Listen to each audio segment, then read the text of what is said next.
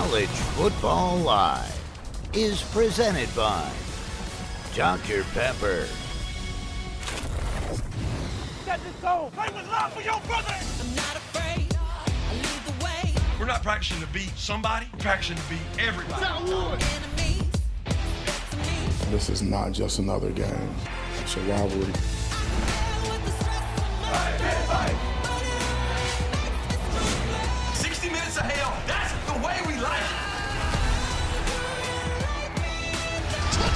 Saturday night prime time. This is what you dream of. We're 7 0, they're 7 0. The best team will win. It's Thursday. It's College Football Live. It's week nine. Gentlemen, Sam Acho, Eric Mac Lain. I'm Wendy Nix. You can hardly script it much better than this. You've got an intrastate rivalry. You've got two teams undefeated, and you've got a, a rivalry that rarely doesn't deliver. Number one, Michigan, Michigan State. Let's look back to 1990. Remember this? Less than 10 seconds to go. Elvis Grbac found Derrick Alexander for a touchdown to bring the Wolverines within one. Michigan went for two. The pass went to Desmond.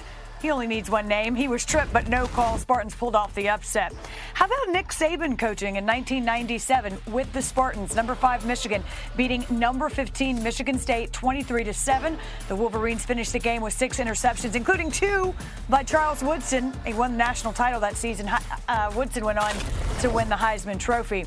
And then 2015, 10 seconds left. Number 12 Michigan leading number seven Michigan State by two. Michigan punter Blake O'Neill has trouble with the snap. Jalen Watts Jackson picks it up, scores the winning touchdown as time expires, leading to the famous surrender cobra from the Michigan fans. So Saturday's matchup between number six Michigan, number eight Michigan State will mark the fifth AP top 10 matchup in series history and the first since 1964.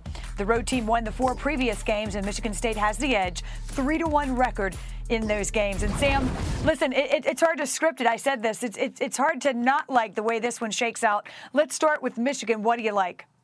Well, I love Michigan's defense. I mean, you look at this game, and Michigan defensively, they have some stars that consistently stand out. Start off with a guy like Aidan Hutchinson, number 97, on the edge. He's consistently getting after the quarterback. Then his homeboy, David Ojabo, number 55, is also getting after the quarterback. We put a lot of shine on 97, a lot of shine on 55. Then you got DJ Turner, number five, making plays as well. And so, what I get excited about when I watch these teams, I get excited about the playmakers on the defensive side of the ball. And then you go to their offense as well. There's so much to love about this Michigan football team. Eric, Sam, I'll ask you the same about- question about Michigan Yeah. State. Yeah, how about when you look at this offense? How about some balance? When you see these guys, man, they can run it, they can throw it. Payton Thorne has done an unbelievable job at quarterback when they need him to pick up strikes, but it's all about that ground game. It's all about Kenneth Walker III and what he has been able to bring to this Michigan State team. He, he's electric on the ground, what he's been able to do with his legs. Really, in my opinion, a Heisman candidate that has played extremely well for Michigan State and, and just what he's been able to do. That big offensive line, they're moving the way for him and, and really allowing him to get out in space. So I think that balance is going to be a little bit of an issue for Michigan. Then you look defensively, that bend don't break mentality from the Spartans, uh, right at about 18 points a game they're giving up, uh, but really doing a great job containing guys. What a great matchup we're going to see this Saturday. Well, and I don't think you can overlook the, the way these two teams have bounced back either. They've shown a lot of resiliency this season after what we saw in the previous few. Take a look at this. It's uh, history in a lot of ways. The matchup between Michigan and Michigan State will be the, just the sixth time between Big Ten schools in the last 100 seasons where both teams are 7 0 or better entering the game. They both have had major improvement from last year, as I mentioned. In 2020, they both had losing records and gave up over 30 points per game to their opponents. We welcome in Adam Rittenberg and Tom VanHaaren, both of whom have articles out now on ESPN.com about the respective resurgence of the Spartans and Wolverines. And Adam, let me ask you this. How did Mel Tucker use his NFL background to transform this Michigan State roster?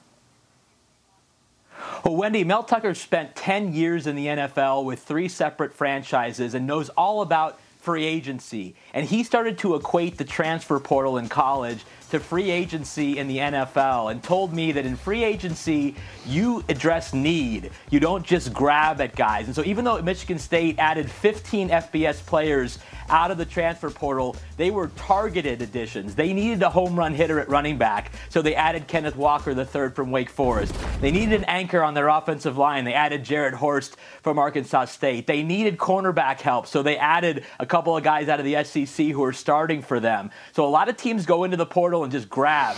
That wasn't Mel Tucker's approach. It was targeted. It was based on free agency in the NFL, and that's why Michigan State hit so much when other teams have missed, and it's it's created the best one-year turnaround in college football this season. It makes so much sense. And Tom, two and four, Michigan was last season. What a difference a year makes. What changed inside this Michigan locker room? Well, Wendy, it was that two and four season from last year that led the players to get together. The leaders on that team, Aidan Hutchinson, Josh Ross, Cade McNamara, and some of the other leaders within the locker room, they all got together and they said they don't want that ever to happen again at Michigan. Some of those players told me it was embarrassing to go through that. As a player at Michigan, it shouldn't happen. So they led player meetings, they led player workouts, they even started a leadership council with players and coaches coaches mixed in to try to change that culture, try to hold each other more accountable. And the players said they think it's worked. And, the, and they also give credit to some of the assistant coaches on the staff as well. They were able to help facilitate a new environment and a new culture at Michigan to give the players a chance to lead from within and take this team into their own hands. And I spoke to Jim Harbaugh about this, and he commended his players for doing it. And he said, maybe we're the Rocky Balboa of college football. We're a little beat up and we're angry. And he said, good. He likes that his team is a little angry and feels like they're the underdog this season. A little angry, never hurt anybody. Gentlemen, thank you. You can see both of these articles right now on ESPN.com. Time now for our weekend wake up brought to you by Wendy's Breakfast. The Nittany Lions will take on the Ohio State Buckeyes on Saturday. Penn State's defense will have the tough task of trying to slow down an Ohio State offense, averaging, oh, I don't know, 550 yards per game and nearly 50 points per game, both the most in the FBS. And Eric certainly can't take away from those offensive numbers. They are impressive, but I, I don't think you want to overlook uh, how this Buckeyes defense has evolved either. No, th- this is really, to me, what turned around the team. Now, the offense, it, it didn't really ever miss a beat, uh, but that Oregon game, there were some big time question marks on the defensive side of the ball. Those guys were giving up so many yards on the ground, especially to that Oregon team. And just after that game, that's when they realized their full potential. That's when I think they got a little angry themselves and said, okay, let's revert back to who we are. Let's get back to being this Ohio State defense that really strikes fear into other people. And that's exactly what they've been doing. And guys, that has allowed the offense to play so much better these last couple of weeks. Yeah, listen, that's a dangerous tandem. We're going to do a little role reversal. We'll let the defensive guy then give that offense its due. We, we don't want to shirk them either, though, Sam, given those numbers. Yeah, that Ohio State offense, like I get it, the defense has played great, but that offense, EMAC, has been ridiculous. I don't remember the last time CJ Stroud threw an interception. That's how phenomenal he has been. So you got him throwing the ball. And then you got guys like TreVeyon Henderson catching the ball out of the backfield and running the ball. Oh, by the way, Garrett Wilson. Oh, by the way, Chris Olave. Oh, by the way, Jaxon Smith-Njigba. There are so many guys on this offense that you cannot stop. And that's why you see guys like Jameson Williams transfer to a school like Alabama because he wasn't going to play. He's their number one receiver at Alabama. He wasn't going to play at Ohio State. And so we saw the numbers. We're amazed by the numbers. I'm more amazed by how many talented individuals are on this football team.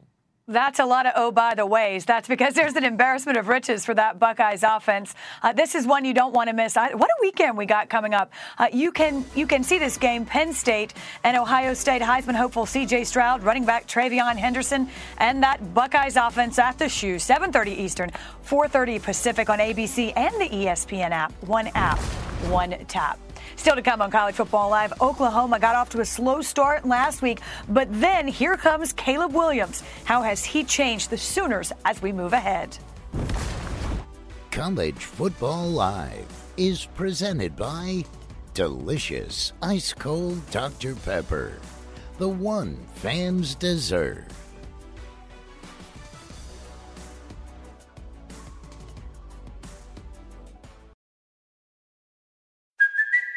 Kaley Cuoco for Priceline. Ready to go to your happy place for a happy price? Well, why didn't you say so? Just download the Priceline app right now and save up to 60% on hotels. So, whether it's Cousin Kevin's Kazoo concert in Kansas City, go Kevin, or Becky's Bachelorette Bash in Bermuda, you never have to miss a trip ever again. So, download the Priceline app today. Your savings are waiting.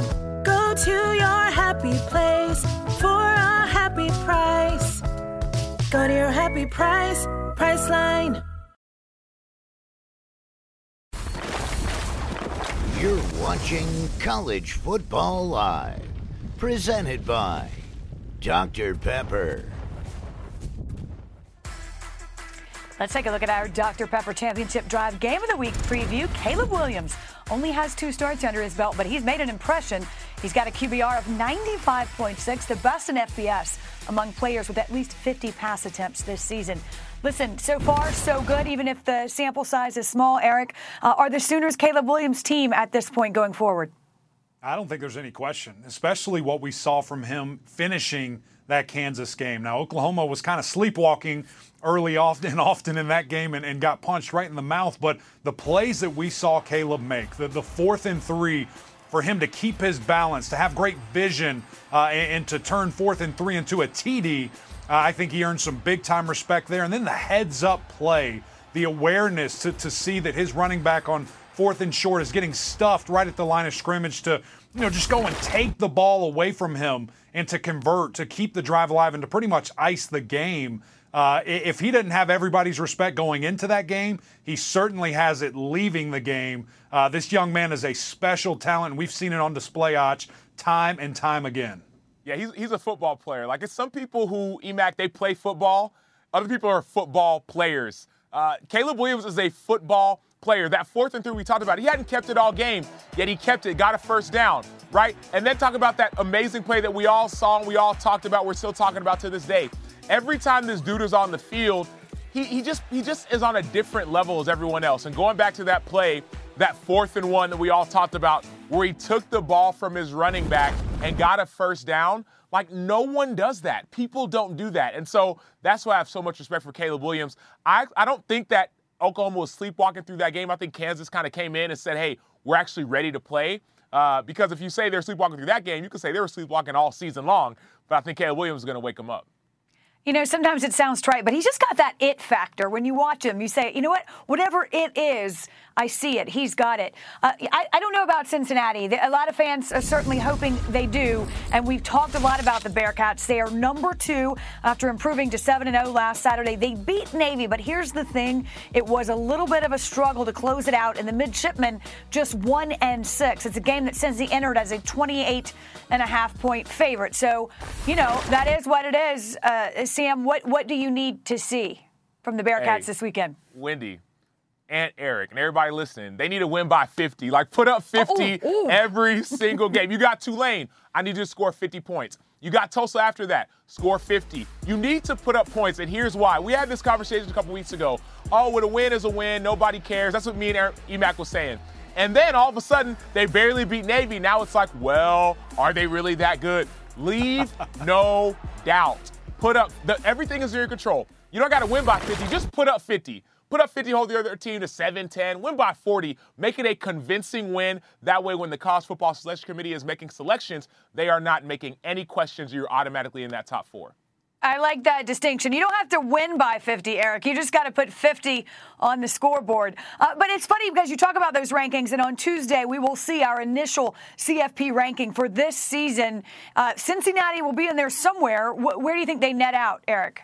Yeah, it's going to be interesting, guys. You know, I would not be shocked at all, and almost am, am very confident they are not going to be the number two team in the country. I, think this committee is going to make a statement, and what we've heard time and time again from them is, is that strength of schedule matters. What they see matters. The, the different optics that they have, and it's important for everyone to remember that this is the committee's first poll. They did not start them at seven, and there's nowhere else to go but up when everyone else loses. So this is a fresh start, and it's going to be very telling to see moving forward how much is this committee going to value the G5 and value Cincinnati. So I wouldn't be shocked at all if, if they are four, maybe five, maybe six at the end of the day. So it's going to be a, an interesting story for Bearcats fans when these rankings come out.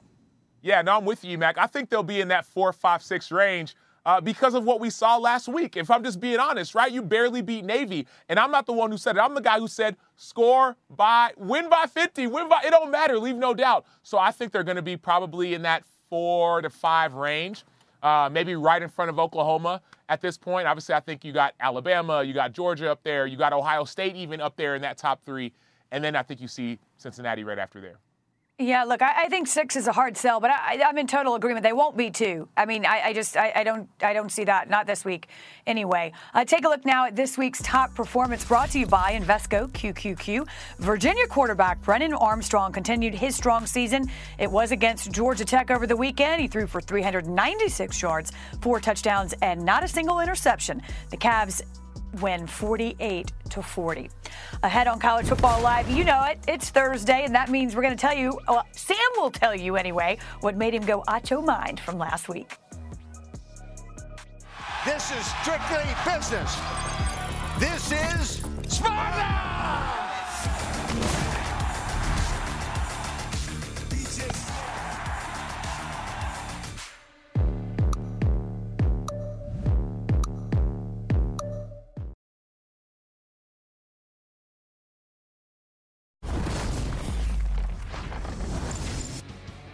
College Football Live is presented by Delicious Ice Cold Dr. Pepper, the one fans deserve.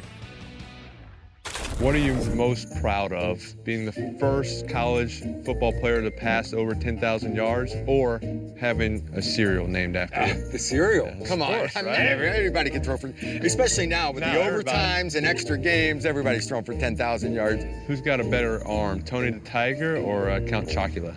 Oh, Tony Tiger's Yeah. got to, right? The Count's been living in the dark too long. You know, he says he gets no exercise. He's white. He doesn't look very athletic. Welcome back to College Football Live. Tiffany Green along with Jay Walker here to give you the scoop around HBCU football. Well, folks, the real homecoming happens this weekend at Florida A&M as the Rattlers host Grambling State. FAMU playing exceptional football right now, and they've got a guy by the name of Marquise Bell who roams that secondary. He is one of those standouts right now in FCS football. One to watch, Jay. Yeah, outside of you saying it's the real homecoming, that's not true. Being biased from Florida A&M representation, Tiffany Green, but Marquise Bell is the real deal. He's an NFL caliber safety. He needs to play big because this is a Grambling team that can sneak up on you. They're playing their best football since the emergence of freshman quarterback Noah Bodden. It should be a good time down there in Tallahassee if they take care of their business. Talking about a good time, Magic City Classic descends on Birmingham, the largest HBCU classic in recent years. Alabama A&M versus Alabama State, bragging rights on the line. Always. State holiday in the state of Alabama. Everybody will be there. The 80th edition. And I tell everybody, all eyes are going to be on Birmingham, Alabama. The Magic City Classic is special. It's the largest HBCU classic in the country. It's the best time to be had. They start tailgating on Monday. So when we get there, we're going to be a little bit late to the party. But outside of that, some fantastic football players. Aqeel Glass, NFL quarterback prospect, needs to step it up. Alabama A&M two weeks ago was the number one team in black college football. They've hit a rough patch right now. And for Alabama State, if they want to try and keep up with Alabama A&M offensively, it's going to come down to whether or not quarterback Ryan Nettles is healthy. Otherwise, they have to start a true freshman. And as we stick with HBCU football, a quick note that it was announced Tuesday Sonja Stills is going to be the new MEAC commissioner, replacing the outgoing Dennis Thomas, who is retiring. Congratulations to her for being a trailblazer, the first woman to be uh, head of a conference for the MEAC and HBCU football Division One history. All right, guys. Thank you, Sam. Uh, it's it's appointment television, I think, on Thursdays. Uh, we're all waiting with bated breath. What made you go Acho Mind last week?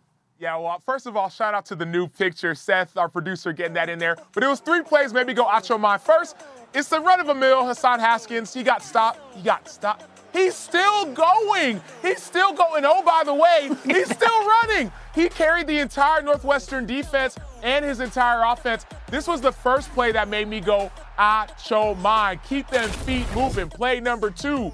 North Alabama wide receiver Takairee Kenebrew, aka to catch it with your feet. Kenebrew, he caught that ball, not with his hands. High point the ball. Nope, nope. Now, low point the ball. Catch it with your feet Takairee Kenebrew. You don't need hands. All you got is two feet. and now, last but not least, give the defensive players some love. Servasi, what? What Uh-oh. just happened? I'll Servasier. Dennis got the interception off of a pitch. I did this once. Once it was in seventh grade. It never happened again. This dude is playing Division One college football, playing against DJU, making one-handed interceptions. If they show the press box people, they were going crazy. The coach was going crazy. I'm still going crazy. Emacs going crazy. This is Acho Mind. Even Wendy, you went crazy. Uh, what, even me? Oh, yeah, I went crazy. By the way, you did not peak in seventh grade. Th- That's good news. You might have done that in seventh grade, but you, you kept on rising, Sam. Uh, listen, obviously, we've got a huge weekend in college football. So many great games. It's also Halloween weekend. Uh, of course, if you got kids, you certainly know that. Uh, Mike Leach, though, getting a little bit testy about a Halloween issue, okay? In particular, candy corn. Here's what he had to say. although it did have uh, some brighter points in my life, in particular when I was young. You know, the type of thing where it gets all over your hands and your face. Um, before long, though, I realized that that was a grave error, and there was far better uh, paths ahead than candy corn. So, yeah, I no, I have no interest. I, it's one of those items that uh, you know. There's a reason they serve it basically once a year because it's not very good to begin with. Thank you. It is not a real candy if you serve it one day a year. By the way, in the dark when people dress up, so you don't even know what you're getting because you don't want to get it, Eric. You don't. They, I, I have no need for candy corn. Listen, candy corn is a staple, guys. It, it is oh, need to be had by children everywhere. The pumpkin one, that's my favorite, Oh, that's the especially worst. Halloween. Come on, guys. Emac, Sam, where you Emac, fall on this? You're tripping, tripping. I used to be a candy corn. I used to be a candy corn guy when I was younger.